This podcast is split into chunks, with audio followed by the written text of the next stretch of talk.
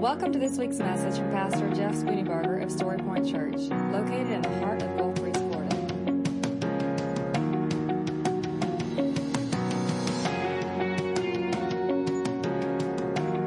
And now, here's Pastor Jeff Spooneybarger with this week's message from Story Point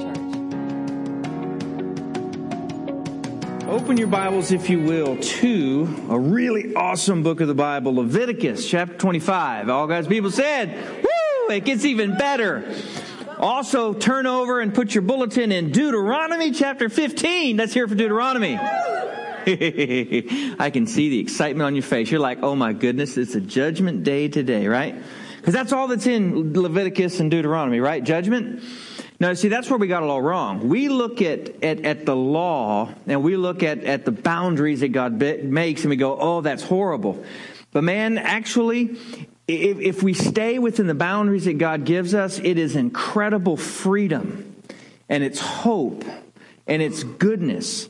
And so this morning, I hope you'll see some of that.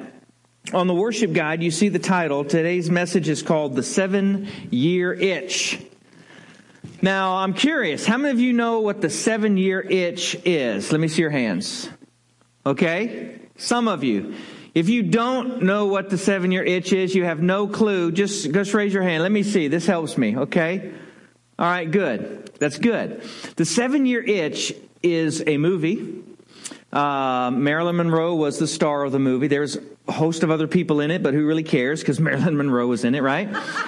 Um, and then that movie, though, kind of, I'm not sure if it started the concept or if it just built upon it, because the concept was already there, but the seven year itch came to be known as the, the boredom in a marriage at about the seven year mark, or the, the culmination of boredom for a marriage at seven years.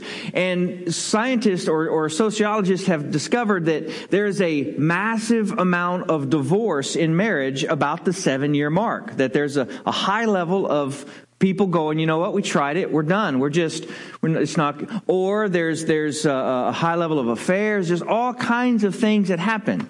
Today is not about marriage, but a marriage is part of what we're talking about today.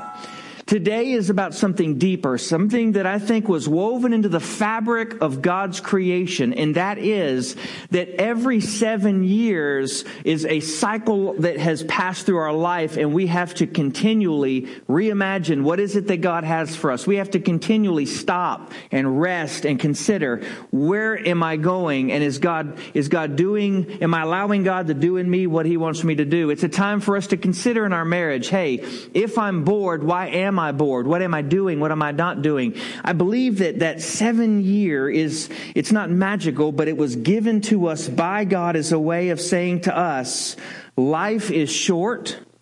So don't live your entire life in regret, not taking notice and taking count of where your life is headed. How many of y'all know what I'm talking about, right? Now, some of you, when I said seven year itch, you identified with that. Matter of fact, if you're married and you've been married longer than seven, eight years, you probably have identified in some way because you've heard the statement, seventh year is the toughest, right?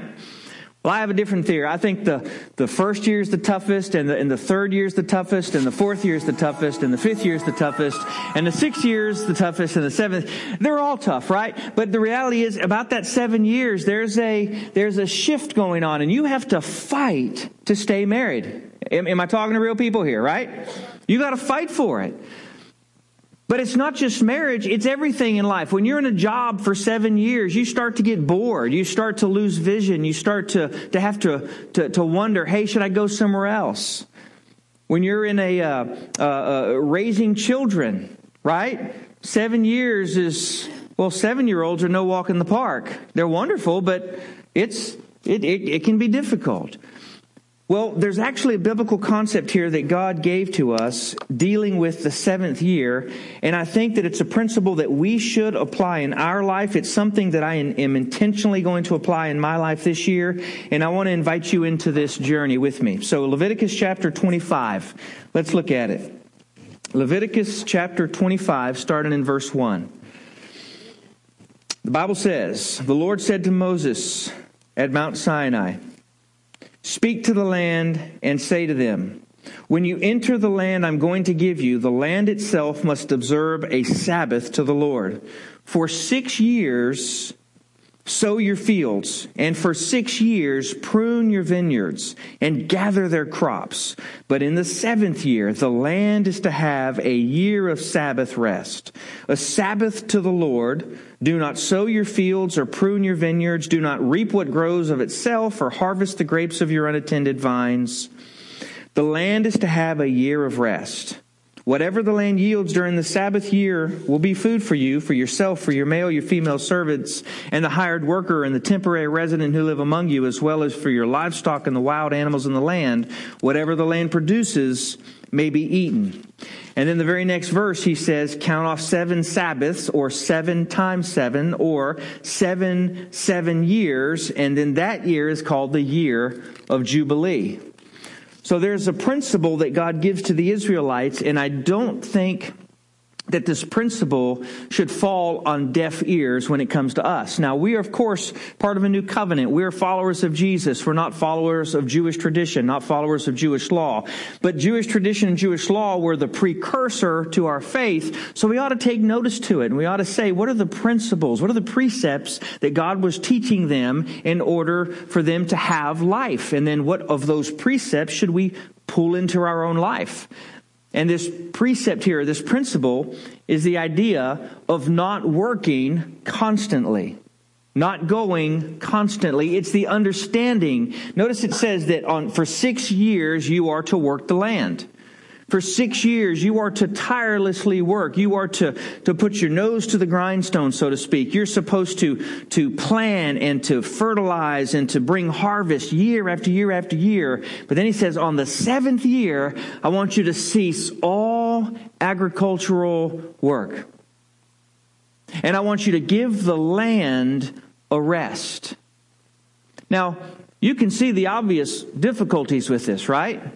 I mean, there are multiple difficulties, not the least of which is this. If we don't plant, how are we going to eat, right? Now, that would be my first concern if I were in a conversation with God on this. Lord, I like to eat. And knowing my, uh, uh, uh, my propensity to eat, I'm thinking I'm going to run out of food. And God says, Look, I got you covered. He said, on the seventh year, you're to let the land rest. Don't till it, don't sow it, don't fertilize it, don't reap nothing. But here's what I'm going to do. I'm going to provide in the land on the sixth year enough to, tear, to carry you through three years. So God makes the provision. He says, on the sixth year, I'm going to give you enough to cover the sixth year, enough to cover the seventh year, and enough to cover the eighth year, because in the eighth year, when you start planting, what's going to happen? Since you didn't have anything the last year, you're going to be hungry again. So he goes, look, I'm going to provide for you for the three years when you get those crops going again. But here's what it's going to require it's going to require you to understand a couple of things. Number one, you are going to have to understand who owns the land. One of the biggest principles God is teaching the Israelites, and I believe He's teaching us, is this God owns it all. One of the reasons He says to not work on the uh, seventh year is to remind us that it's His land. It's his, it's his, his hills, it's his rivers, it's his streams, it's his cattle on a thousand hills. And you know what, folks? In, without an intentional, um, um, un, without an intentional um, um, view of that, we can forget who owns what. Amen. We can think because we work at it so long that it belongs to us, and the Lord's going, no, it doesn't belong to you. It belongs to me. Now, why is this important? Because ownership equals responsibility. And ownership equals authority. If you own something, you are not only responsible for it, but you are, you also have authority for it. My, my property, where I, my house is, I'm the owner, at least theoretically speaking. We're in a, we're in a negotiation with the bank on this one. So, but I'm the, I'm the owner of the property. Therefore, I say who gets to come in my backyard. And don't I have the right to do that? I determine if I want to pull the pool in or if I want to grow grass or if I want to uh, uh, do whatever. Why? Because it's mine. I own it. It's my authority for it, but it's also my responsibility. Nobody else is going to cut my yard. That's why I choose to have a natural yard of dirt. Works perfectly every time. The, the, the, truth is, ownership has authority and responsibility. And God is reminding his people, this is mine. The Bible says the earth is the Lord's and everything in it, the fullness of what. So, so we have to remember that all that we have here, really, we're just, we're not even co owners. We're like, we're like, well, we're managers, we're stewards. The house you have is not really yours, it belongs to the Lord.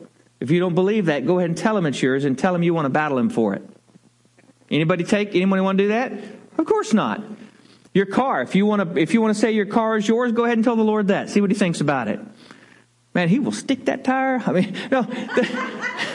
That's sorry, it's a little, little too soon, huh, Terrell? I'm sorry. I saw you grinning over there, and I thought you were thinking something you weren't thinking.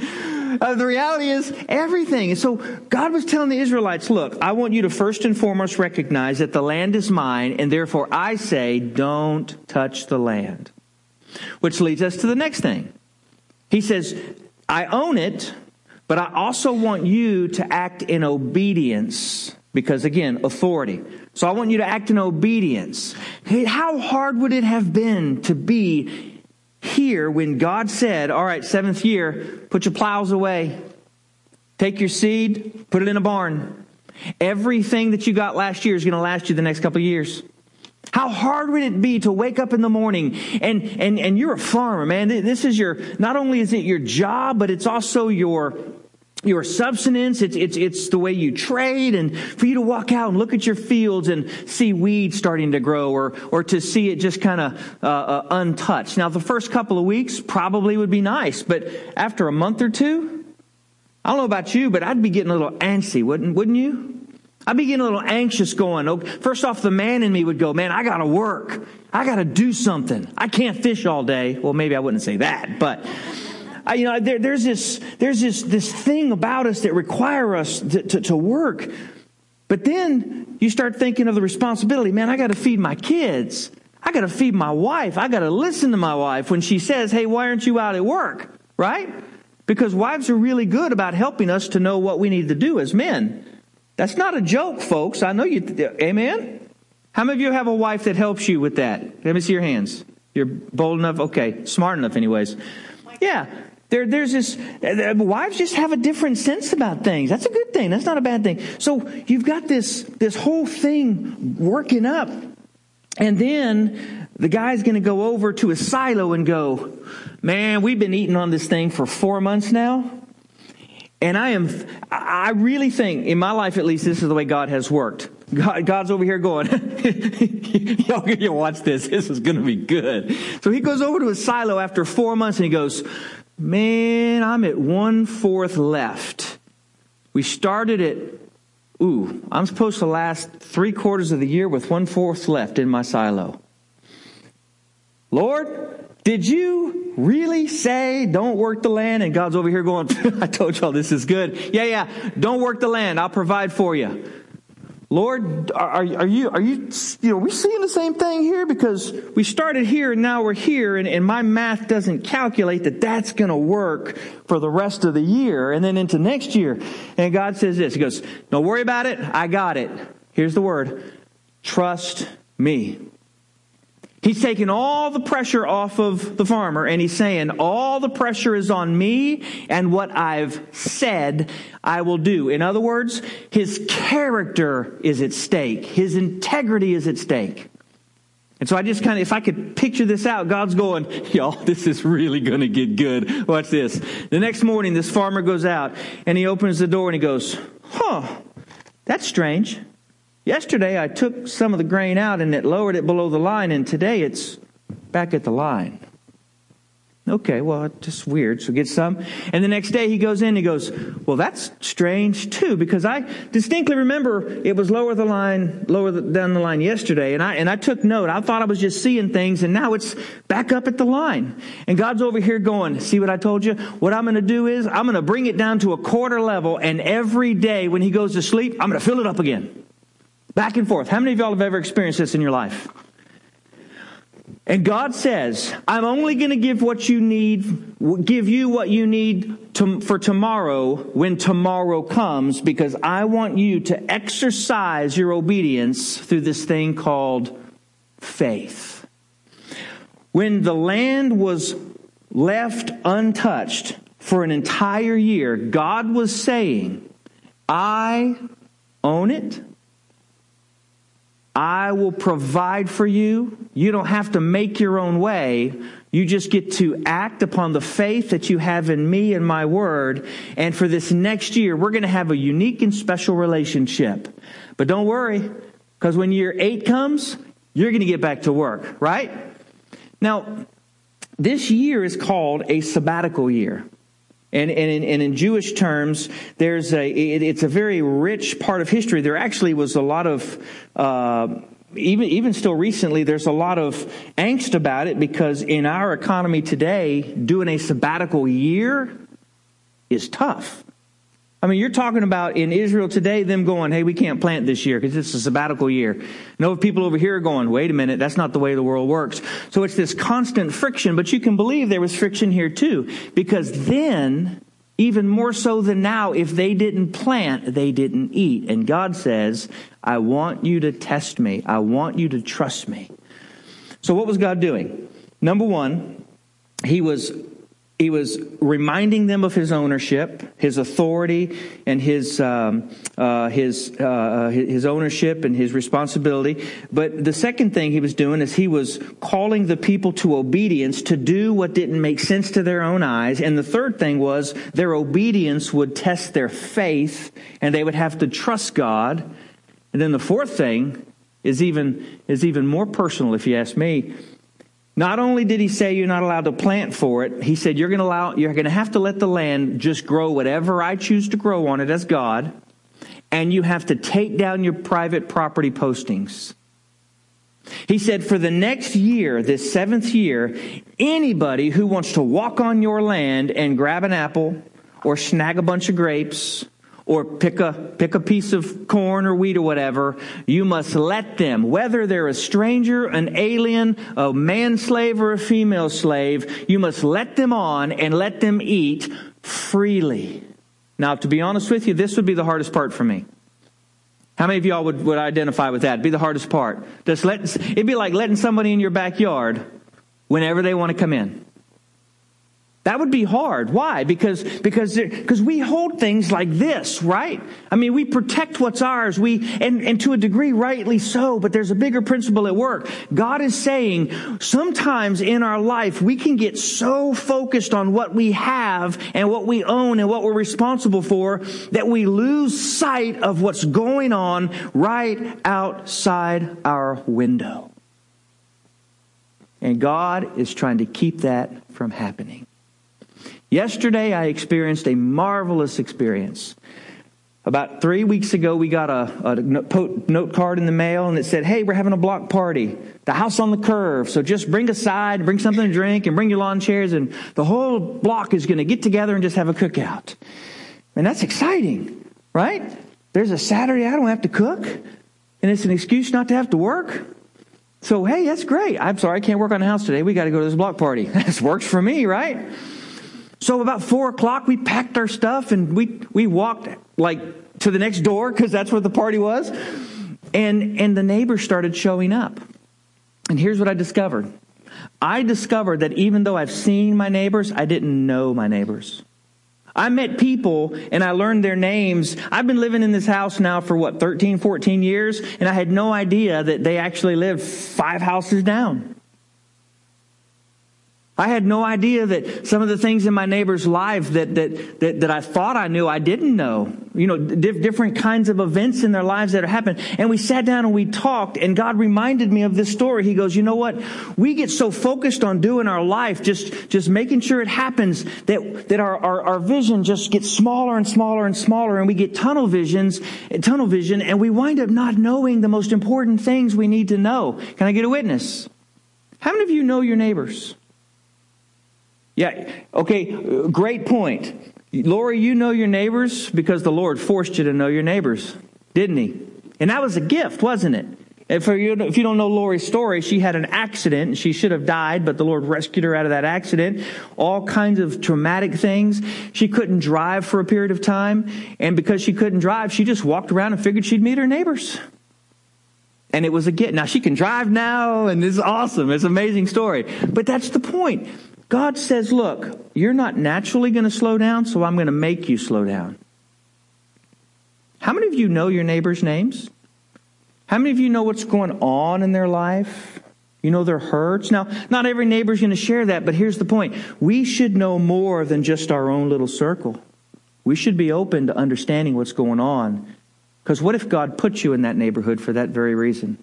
What if He put you there to be salt and light and not really a what if He did? So that's a whole other message there. So God said, let your land have no borders. Let people come and go, and as they do, here's what I think he was doing. I want you to notice the poor. I want you to notice the hungry that you couldn't notice before because you were busy working the land. Now you just get to sit and watch.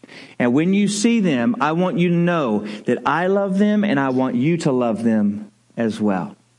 You know, in pastor land, that's what I call uh, church work. In pastor land, it's really easy for us to, to see some things and miss huge amounts of the world. We can get so focused on tasks, tasks and jobs and, and certain groups of people that we can forget, well, not forget, but we can just be totally um, um, blind to all of the hurt and need that's going on around us. And that's the worst place that we could possibly be.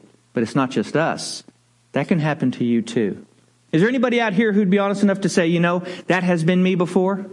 I've been blind to that before? Yeah, so God built a way. He built a system. He said, on the seventh year, take a break from your work. Now, I can understand a couple of weeks, but a whole year, that is a massive, massive amount of time. Here's the last thing I want to share with you. Then I want to move over into uh, the passage in um, uh, Deuteronomy. Here's the last thing. So God said that we're not to work the land and I think one of the final reasons is this to give the land a rest, but to give us a rest. You were not made to work without rest. You were not made to pursue without a reprieve. You are not made to have one vision that lasts the rest of your lifetime. Because if you're growing, then growth means you're changing, right? Growth means that, that, that, that you're thinking of new things. Growth means that you don't get bored. You're, you're becoming more alive, not less alive. Y'all follow me here? I think that what God was saying was this I know you won't not I know you won't choose to rest, so I'm going to force you to rest, and I'm going to force you to give up control. Because you know what rest is? It's giving up control. It's relinquishing the reins so that you become, in a sense, helpless, which forces you to test everything that you believe or think you believe.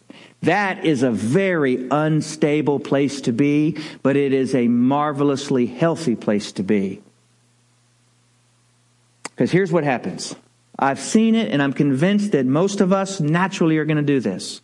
There are people in this room that aren't going to listen to what I say today, and you're going to do this, and 15 or 20 years down the road, you're going to turn around and you go, you know, maybe I should have listened. You're going to have that macho attitude of, no, men work, man. Men just, just keep trudging, man. man. They make it happen. Women, women just, they just march forward. They just do it and they, they earn the way and, and you're going to keep going. And even though you're going to be doing stuff, your life is going to be sucked from you and it's going to become more and more empty and more and more meaningless. And at some point you're going to look back and say, what did I really accomplish? It happens all the time all the time. There are people who do entire careers, and when they retire from that career, they look back and they say, You know, I sure wish I would have done something different. You ever heard that? You ever seen a marriage where people uh, at, at 25, 35, 40 years, they say, You know what, this marriage ain't working, we're done. You ever seen that? Why? It's because about the seven year mark, a little boredom comes in, a little curiosity comes in, and what we tend to do is say, "Ooh, I don't want to deal with that. That's messy and that's ugly, and that's that's going to take that's going to that's going to require me to stop chasing the dream." And so let's just pull a sheet and put it over it, just hide it, and then keep walking. Oh, and then it starts to stink, right? And because it starts to stink, we go, "Man, we got to cover up the smell." I know. Let's get busier. Let's do more. Let's, let's, let's, let's go more places. Let's chase after more things. But you know the truth about something that's, that's dead and decaying? You want, you want to know a truth about that? It never stops stinking. Never. It only stinks worse. And if you don't deal with it now, listen, you will deal with it eventually. That's truth in your marriage. If you just breeze by in your marriage, and you just cover it up, don't deal with it, you will deal with it. You will deal with it eventually. It's just going to be a whole lot harder to deal with it then than if you dealt with it when you first know. How many of y'all know this is true? Can I see your hand? Am I telling the truth here? In your work, in your relationship with your kids, it's in every area of life. So God has a plan. Turn over, if you will, to Deuteronomy chapter 15. This, this is an even more difficult thing, I think. In Deuteronomy ch- chapter 15, the seventh year, at the end of the, of the seventh year, at the end of the, the rest of the sabbatical year, there's a command that God gave. He says, Before you start year eight, here's what I want you to do I want you to cancel all debts. Chapter 15, Deuteronomy, verse 1. At the end of every seven years, you must cancel debts. This is how it is to be done. Every creditor shall cancel any loan they have made to a fellow Israelite. They shall not require payment from anyone among their own people because the Lord's time for canceling debts has been proclaimed. You may require payment for a foreigner, but you must cancel any debt your fellow Israelite owes you. However, there need be no poor people among you, for in the land the Lord your God has given you to possess as your inheritance, he will richly bless you. If only you will fully obey the Lord your God and are careful to follow all these commands I'm giving you today. For the Lord your God will bless you as he has promised, and you will lend to many nations and will not borrow from any. You will rule over many nations, but not, they will not rule over you. So what he's saying to them is this: Not only are you supposed to let the land rest for seven for, on the seventh year for the whole year, but at the end of the seventh year, you are to take a big rubber stamp, and on every debt that is owed to you, you're to go paid in full, paid in full, paid in full. That'd be hard, wouldn't it? That means your brother-in-law who who borrowed money to, to start the, a, a new fertilizer business, new fish pond, maybe? Wanted to add on to the back of the house at the end of the seventh year, whatever he owed you, you were to go paid in full. Now, why would God do that? What would be the reason for that? Well, part of that was to teach us uh, uh, uh, about the nature and the character of God. And part of that was to point towards the gospel. But part of that was to get us to think about our decisions in year one to be good stewards in year one, knowing that at seventh year, it's all going to be debt free, right? And so he's saying, look, I want you to be a good steward over here because you're probably not going to remember year seven unless I tell you to remember year seven. So as you're in year one, year two, year three, year four, year five, you're remembering that on the seventh year things are going to be canceled. So you manage differently here. You live your life differently. So you say to me, well, Jeff, what in the world does this have to do with me? Here's what I'm asking you to do, and then I'm going to tell you how I'm going to live this out in my life, okay? I'm asking you to take a seventh year sabbatical. Now, you might not be on your seven years. You might have blown past this and it might be 15 or 20 years. But I want you to go back and recapture the concept of sabbatical. The concept of saying, I am going to take time, say it this way, to sharpen my axe. You know what that phrase means? It's of the lumberjack who goes out day after day after day with his axe and he cuts down trees. But he's so busy cutting down trees that he never stops to sharpen the axe because it's a waste of time because there's trees to cut down. But guess what? If you don't sharpen your axe, you wind up spending more time cutting down a tree than you should. It winds up in frustration and it's dangerous and all those things. I'm asking you to apply the biblical principle of sabbatical in your life. And you're going to have, it's going to be between you and God and you and your family. But for you to reevaluate the important things of your life. Number one, your job. Are you doing what God has called you to do? You go, wait a minute, I'm not a preacher. So what does that have to do with it?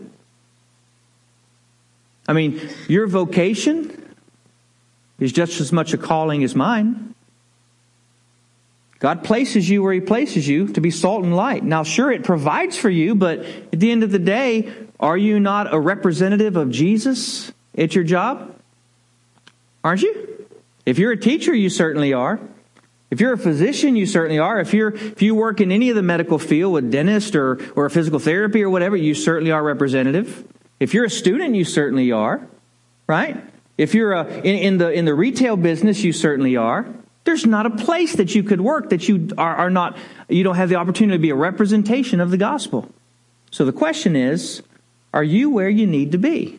Now don't don't I hope your boss doesn't call me and say, he quit today. I'm not saying that. Please.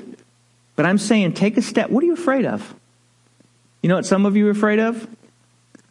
You're afraid of the unknown, so you're going to stay in what you know, even though you're absolutely miserable. Can I get an amen on that? Because safety is easier than going after where God is calling you. I want to say to you that the very words of God to the Israelites we can trust. I am the Lord your God. I am your provider. So if you step back and evaluate your job, is this where God has called me? Listen, He may have called you there for a time and a period. You might be in that. You might be at the end of it. What does it hurt to evaluate it? Maybe God will call you somewhere else. Maybe God will just reaffirm this is where I have you. But don't be afraid to ask. I want you to reevaluate your marriage. If you're married, you need to do that, just like I need to do that. Amen? Are you just getting along? Are you just getting by? Or do you have a marriage that's going to last the duration of your life? How many of y'all really do hope you're divorced in five years? Don't raise your hand if that's that's. I suddenly realized the silliness of. Because if one of y'all were like, "Yeah, dude, I'm hoping for like next week," that's not a good play. The truth is, none of us say our I do's hoping that it'll be temporary. But most of us live accidental marriages. To stay to get married is easy, to stay married is hard. Can I say to you that a sabbatical year is a time for you to step back and evaluate your marriage and build on what is broken or lacking and celebrate that which is good. Amen? Listen, Girls don't want to do it more than guys when it comes to this. They just usually go about it differently. They usually come about it from different angles. But I want to say that your marriage is the most valuable thing you have. And it's something that the enemy wants to destroy as much or more than anything else you have. Amen? Because if he can destroy your marriage, he can destroy your whole family, or at least he can hurt it really, really badly take this time, intentional time. I'm going to evaluate my marriage and I'm going to work on it. It's not going to be perfect, but I'm going to, I'm going to work on it. What about your children? When's the last time you evaluated your relationship with your children? You stepped back and you said, you know what? We're going to stop doing all the stuff that we do because we're running around like a chicken with our head off. You know that phrase, right? Do y'all know where that phrase comes from? If you, if you take a chicken's head off, that chicken doesn't just go, no, that chicken, it, it's, a, it's a brutal sight. So many families are, are, are, are, are operating with their, in their kids' lives just like that. The head is long gone, but they're just flopping. It's this awful, awful sight. And listen, the enemy wants to get into your family and he wants to destroy it. And one of the ways he's going to do it is by you getting overcommitted and over, uh, uh, over mobilized And then before long, you turn around and you go, Where did the time go? I'm not preaching at you, I'm in this with you.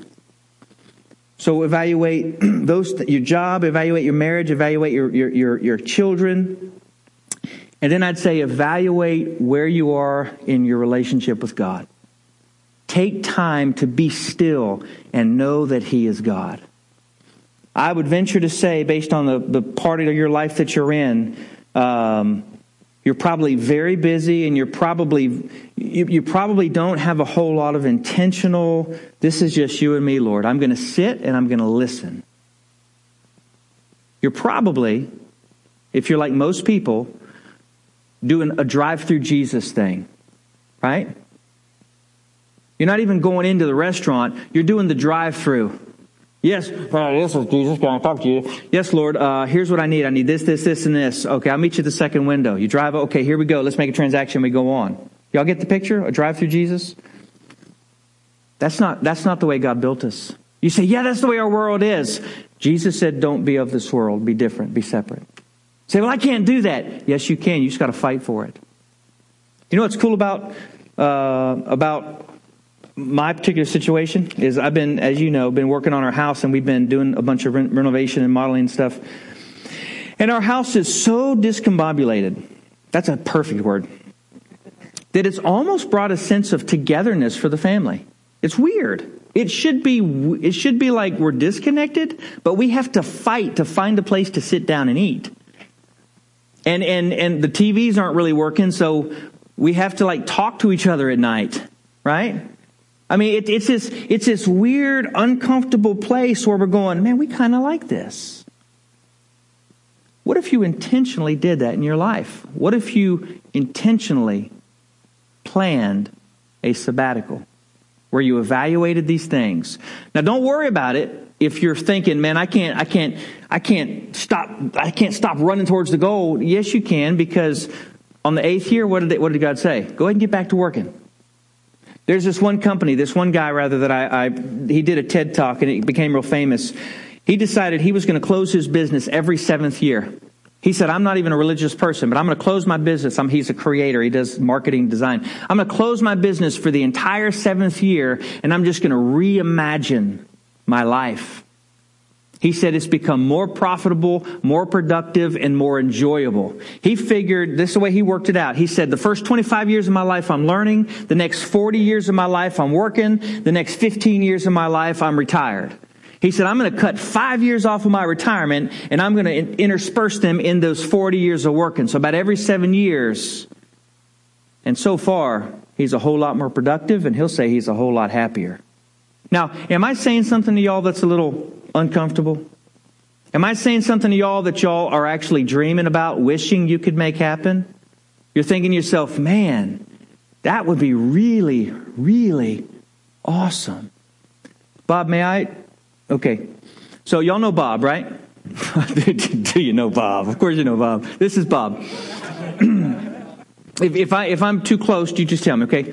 So Bob was part of a hospital, and the hospital uh, made some management changes, and he was allowed to be free of that job.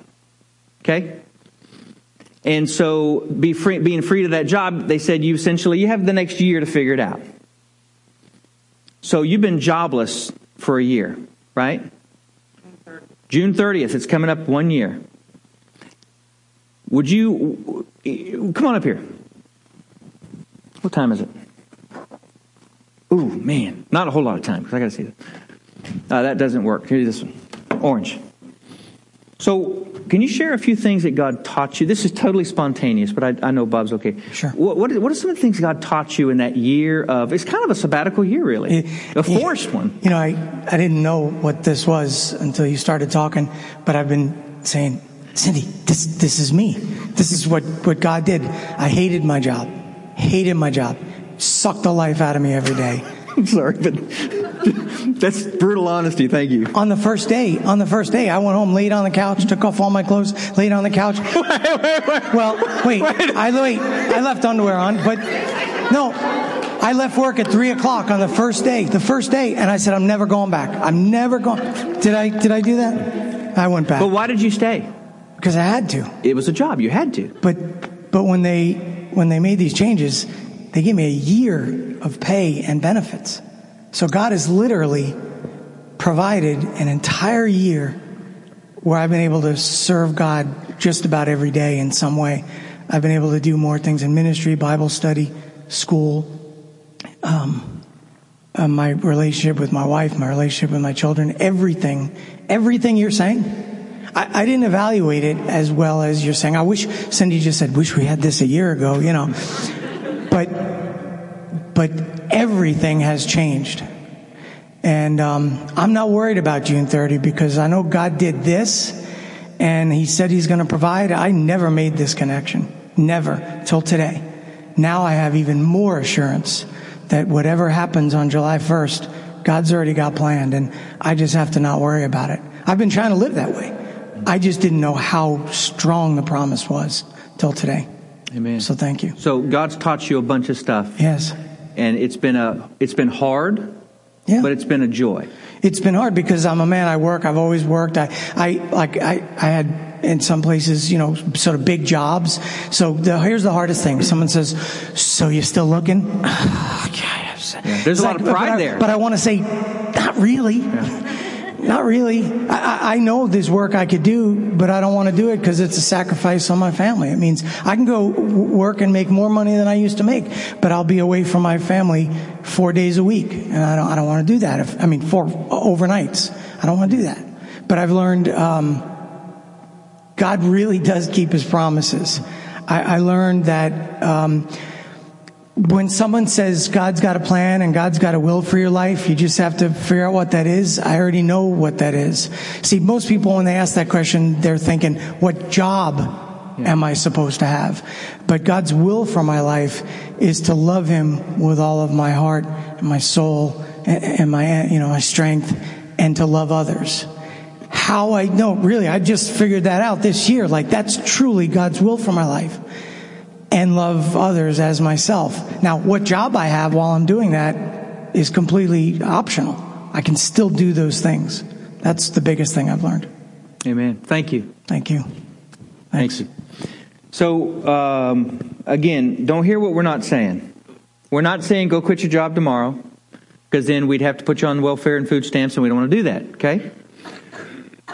What we're saying is, just take a step back and begin listening to the Lord on some of these things. Don't don't go so fast for what you think you want that you blow past some of the things that God wants. The joy is not in the destination. The joy is in the journey. I hope you hear that today. So here is the way I'm going to live this out. Uh, and I'll try to be very, very quickly, cause I, quick, because I know it's, we're right at the edge of time. So, um, about five years, I asked the church to approve a sabbatical for me. Uh, at the time, I had been here 10 years. And uh, they said, yeah, sure, you need a sabbatical, go ahead and do it. Now, just so you know, sabbatical is not a strange comp, com, uh, uh, concept in the academic world. Tenured professors get uh, six months to a year sabbatical every seven years, and even non-tenured, it can be part of their contract as well. The reason for that is universities realize, look, if you're constantly giving, you got to take chance, you, you got to get a, get aside, and you got to just let that let that rest a little bit and refresh. Otherwise, you're just you're just giving information, you're not teaching. And so companies started picking up on this. IBM, McDonald's actually has a sabbatical program. Did you know that? Pretty cool. Um, Patagonia, REI, all of these companies are going, you know what? It makes sense for our, our committed, seasoned um, employees. We should give them a cha- uh, an intentional time away so they can, they can come, first off, so they don't take their best talent and go somewhere else. But second off, so they can go away and be refreshed and come back with fresh vision. Because only one idea from some of those guys can totally change a company. So I asked for this time, and the church said yes. That was five years ago. I was doing a grant, and it never was approved. It was a national clergy grant, and so we just kept putting it off year after year after year. Well, this coming September, I will have been here for 16 years. The average stay of a pastor, or the average tenure of a pastor, is three and a half years at a church. And if you can imagine that, every three and a half years you have somebody new leading, which means your staff is turning over. I mean, it just, we, I've been here 16 years in September. The rest of our staff has been here going on a good solid amount of time as well. We, we have a, we have a, a, a very intentional, very determined direction that we're going. And so uh, this year's the year that I'm going to take a sabbatical. And it's, uh, we talked about the business meeting last time we met, but it's a 14 week, it's two weeks of, se- two, two blocks of seven. The first seven weeks is given just to my family. And it's a way of me saying to my children and to my wife, I am all in for you. I am all yours. You don't share me with anybody. Now, that may not sound like a big deal to some of y'all, but, but in, in, in preacher world, it really is a big deal. you may not realize that my kids are known as preacher's kids, whether they want to be or not. They have carried the weight through elementary school, through middle school, and through high school with that overarching um, label of preacher's kids. And you know what they say about preacher's kids, right? I get it all the time. Oh, you have preacher's kids? I go, no, my kids aren't typical preacher's kids because what they're talking about are the kids who come to church and do all the pretty stuff and then on Monday through Friday they live a worse life than anybody else. That's, that is what people think of preacher's kids. My children have faithfully carried that mantle. They didn't ask for it. It was placed upon them. But I will tell you, they, I want my kids to know that I am their daddy more and beyond me being a preacher. And seven weeks, they get just me with no interruptions from anyone. And so I've asked Brent to carry the load and Kevin they're going to carry the, the, the, predominant amount of the pastoring load. So the funerals, the, the, the decisions, all of that stuff. I told them, I said, don't call me unless something so drastic that you just, just, it's good. If it's going to affect us for the next 20 years, maybe call me. But other than that, you make the decision, you handle it. Brent's going to carry the load of preaching. Kevin is going to carry a lot of the load of, um, well, he's going to carry all the load of worship and organizing the services and everything. But the first seven weeks is just for my family. The second seven weeks is divided between my wife and just me. So I'm going to give my wife just me. Now I know what you're saying, lucky girl, right? I kid, kind of. No, but here's what you listen. I'm not. I'm not. It's so hard to say these things. This is very personal. This is very um, this is very transparent, so I hope you hear what I'm saying. The wife of a pastor probably carries the greatest load of anybody else in the church because there are expectations that aren't spoken but just assumed. Some of them are placed on, and some of them are taken on themselves. But Shannon has been a pastor's wife now here for almost 16 years.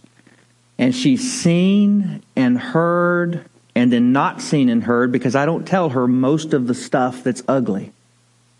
And believe me, in 16 years, there's some really ugly stuff. But, but she's kind of been, uh, not kind of, she's been incredibly faithful in it. But it's, it's a way for me to say and a way for the church to say, you are important and you deserve some time that's just yours. Are you okay with that, church? Here's the here, here's the thing that you don't want. You don't want to be a church that has to explain to the community why your pastor is divorced and separated and single because he didn't take care of his marriage. You don't want to be that church. And that happens all over the place. Or you have a wife who just goes back into a corner, just sucks it up, and just lives a life that's not the way God intended that to live. Now that's not what's happening, but I'm saying, I'm, why do we always wait till there's a problem to deal with these things? We're getting on the front end and saying, look, we're going to ensure a healthy family. We're going to ensure a healthy church before we have to fix an unhealthy situation. Does that make sense? So uh, I, I, hope that came out right. There's nothing going on. I'm just saying this is intentionally time saying, Shannon, I'm just yours. And look what you get. I mean, come on. How awesome. And then the last couple, the last, the last few weeks of that second seven weeks is, is just me listening to God to reimagine what God has for us as a church. after 16 years, um, I need to revision what God has for us. I believe that our greatest days are ahead of us, but I also believe that it's going to be something. It's going to be. It, it's something beyond just business as usual, because there are lost people who need Jesus who we're not connecting with, and so that's the that's the plan. It's going to start the day after Father's Day and end in September. Um, as I said, Brent and Kevin are going to take the pastoral lead. Of course, we've got Teresa, we've got Tommy, and we've got who am I missing? Shannon, and and so and you want to know what's hard about this? I want you to imagine having a business that you started, and then you were the last you, you were the last one to leave, night after night after night. If something didn't happen, it was on you to figure out to make it happen. Nobody in this room thought every single day for months, how in the world are we going to put on a roof on the church? Some of you thought about it a few times. Nobody thought about it every single day. I did. It's my job, right? So I want you to imagine having this business, taking out the keys, and going, It's all yours. Here. okay. Here you go. It's all yours. Be faithful to the Lord. That is as much about my ego as it is anything else. Because when I get back, you may decide you don't want me.